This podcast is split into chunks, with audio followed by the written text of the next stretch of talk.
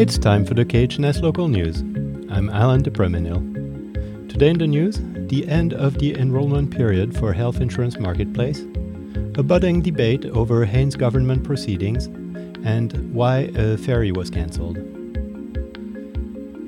The open enrollment period for the healthcare marketplace ends this week for people who want health insurance coverage in January. But as KHNS's Mike Swayze reports, there is an expanded open enrollment option this year for people who missed that deadline, and there are more entrance options for Alaskans. Susan Briles is the patient health benefits manager for SEARHC and Haines, and she says time is running out for those who want coverage in the new year. First of all, that if you want a January 1st start date, they need to get enrolled by the end of the day, December 15th. But for those people who aren't able to get enrolled by the end of the day this Thursday, the marketplace is now offering a longer open enrollment period if they enroll before January 15th of 2023, they will get a plan starting February 1st of 2023. Briles also says special enrollment periods are available for people who lose coverage during the year due to a change in employment, loss of Medicaid benefits, or other life changes. Two insurance companies are offering plans for Alaska residents this year through the healthcare marketplace at healthcare.gov. Premera Blue Cross, which has been available since the inception of the Affordable Care Act, and Moda Health.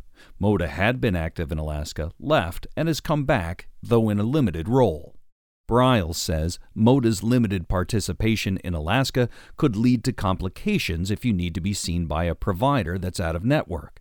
The Dahl Memorial Clinic in Skagway is not a participating member of the Moda network, though clinic representatives say they have reached out to the insurance company in an attempt to become a participant. Patients that use a Moda plan can still be covered at the Dahl Clinic using what's known as a gap exception. That means a patient would need to contact Moda prior to a regularly scheduled visit to get clearance so that the visit would be covered in network there is a significant cost difference between in network coverage and out of network coverage. Patients would not need a gap exception for emergency visits. According to the Moda website, their insurance is accepted at SEARHC and Haines and at the Klukwan Health Clinic. Reporting from Skagway, I'm Mike Swayze.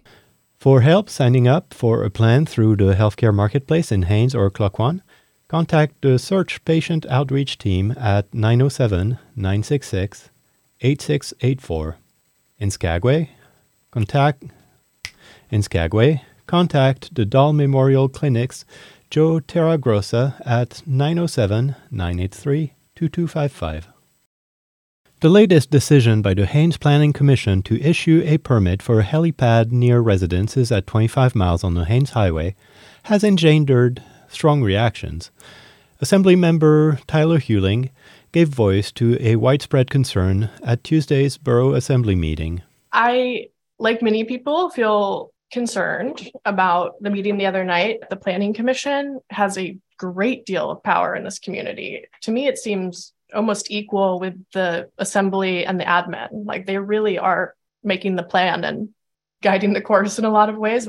But given that reality, for them to not be elected and for us to watch what happened the other night happen feels deeply problematic. There is now discussion about changing the borough charter to have planning commissioners be chosen by public election. Haines Mayor Doug Olerud told KHNS that he felt it important to clarify how the system works they think that the planning commission elected two new members and they thought that's all that it went but it does come to me. Um, that's a recommendation to me as the mayor and then i forward my recommendation to the assembly for approval before people get on the planning commission. And as far as i know that's always been the, the situation. And there are people that want to change that and have that made as an elected position. There's pros and cons to that. I think the government affairs and services committee in january is going to have that on their agenda and, and have that conversation and, and see if that's a route. Because in order to do do that, I think it would have to go to a vote of the people because it's in our charter, not in code. And if there is a citizen initiative to put it on there, they have that right as well. But I think the more dialogue we can have about that beforehand, the better. I think it's end of July we have to have it uh, approved to put on the ballot. So we have time and let, us start those discussions now. Olerud says there are pros and cons to having planning commissioners on the ballot. One of the main pros is people would have a chance to say, yeah, we want Ted, John, whoever. Um, one of the drawbacks that I see is the planning commission is supposed to look at it at a technical level. The assembly is supposed to look at these things as uh, on a political level, and by having people voted to that position, inherently that makes them political. And so, are people getting voted on because they're promising they're going to vote one way or another on the planning commission? May happen, may not. But that is one con that I've heard to that. The next Borough Assembly meeting will be on January 10th. Recently, some ferry runs were cancelled because of the weather. This Sunday, the cancellation of the LeConte was due to staffing issues. Per Coast Guard regulation, some minimum crewing requirements must be met for the boat to run safely. Marine Highway Public Information Officer Sam Dapcevich talked with KHNS about what happened on that day. So there's a certain number of engineers required per the ship's certificate of inspection. The Coast Guard has requirements that we have to follow, and the captain makes the final call. But you know, they they answer to the Coast Guard too. For medical reasons, one of those engineers could not make it. The email that came through with this situation was late Saturday evening. The sailing was for 7 a.m. Sunday, and dispatch was not able to locate someone in time for that sailing. AMHS places safety right at the top of the list on every situation. So the sailing had to be cancelled, and AMHS had to use the backup plan. There is a contract in place with Allen Marine to dispatch their boat in cases like this so that service can at least be provided to walk on passengers. Within hours, this alternative sailing was arranged.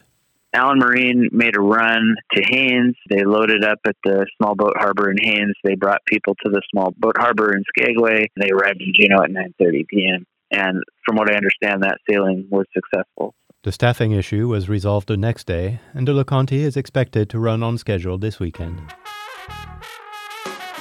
That's it for the KHNS local news. We had a story today by Mike Swayze, and I'm Alan de You can find these stories and learn how to access the KHNS news as a podcast at khns.org/news. This is KHNS, Haines, Skagway, and Klukwan at 102.3, and translator K220BK, Skagway, Alaska at 91.9.